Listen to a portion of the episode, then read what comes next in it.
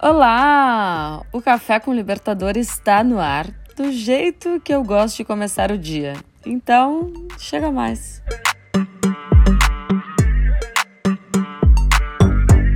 Aqui, Bianca Molina, para resumir esses três primeiros jogos da semana decisiva da Comebol Libertadores. Muito bom dia! Já conhecemos três dos oito melhores times da América, hein? Atlético Mineiro, Atlético Paranaense e Corinthians estão nas quartas de final. O Galo foi o primeiro a se classificar. Em Minas, recebeu o Emelec depois do empate da semana passada em 1 a 1 e venceu. 1 a 0, gol do Hulk de pênalti. O time não teve uma grande atuação, até deu alguns sustos na torcida, porque até os 35 do segundo tempo, o 0 a 0 no placar levava a partida para os pênaltis.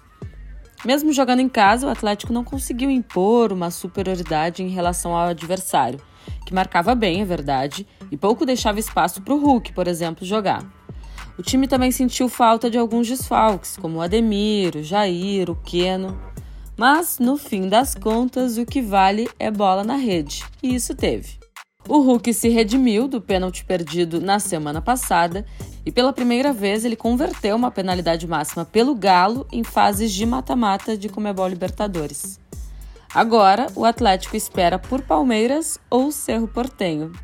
E aí, teremos a reedição da semifinal do ano passado?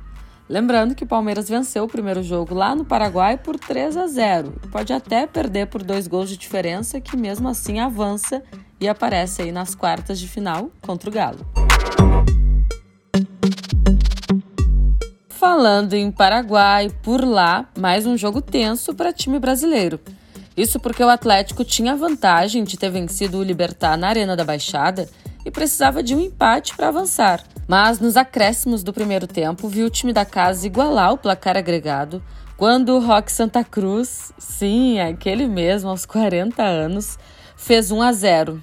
O furacão nem teve muito tempo para se abalar, porque já era intervalo, hora de fazer correções, né, e voltar focado. O time soube sofrer no segundo tempo, viu? Porque o jogo estava indo para os pênaltis até os 45 da etapa final. Pensem no coração dos atleticanos. E quem decidiu a parada foi um herói improvável, por que não?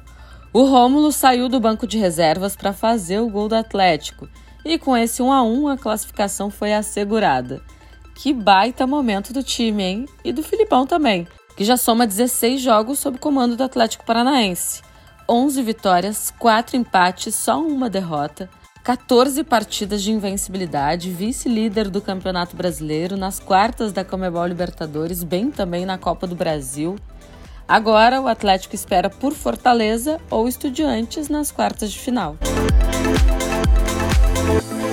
Bom, eu deixei o jogo mais quente da noite para o final, porque Boca Juniors e Corinthians tiraram o fôlego até de quem não torce para os dois times. E eu nem tô falando do jogo em si, claro, que com bola rolando foi meio amarrado, né? Apesar de ter tido bons momentos, especialmente para o Boca, que perdeu boas oportunidades de ter resolvido a classificação já no tempo regulamentar. Benedetto que o diga, né? Perdeu gol no primeiro tempo, perdeu pênalti durante o jogo, boas chances no segundo tempo e, como se não bastasse, também perdeu a penalidade máxima decisiva. Que noite trágica do camisa 9. Bom para os corintianos, né? Que sofreram, é verdade, ao longo dos 90 minutos. Um Corinthians bem desfalcado nela né, na Argentina e que ainda perdeu no decorrer da partida João Vitor, com dores no tornozelo, e o Mantuan, sentindo a posterior da coxa esquerda. Mesmo assim, o time se segurou muito bem e levou o 0 a 0 para os pênaltis.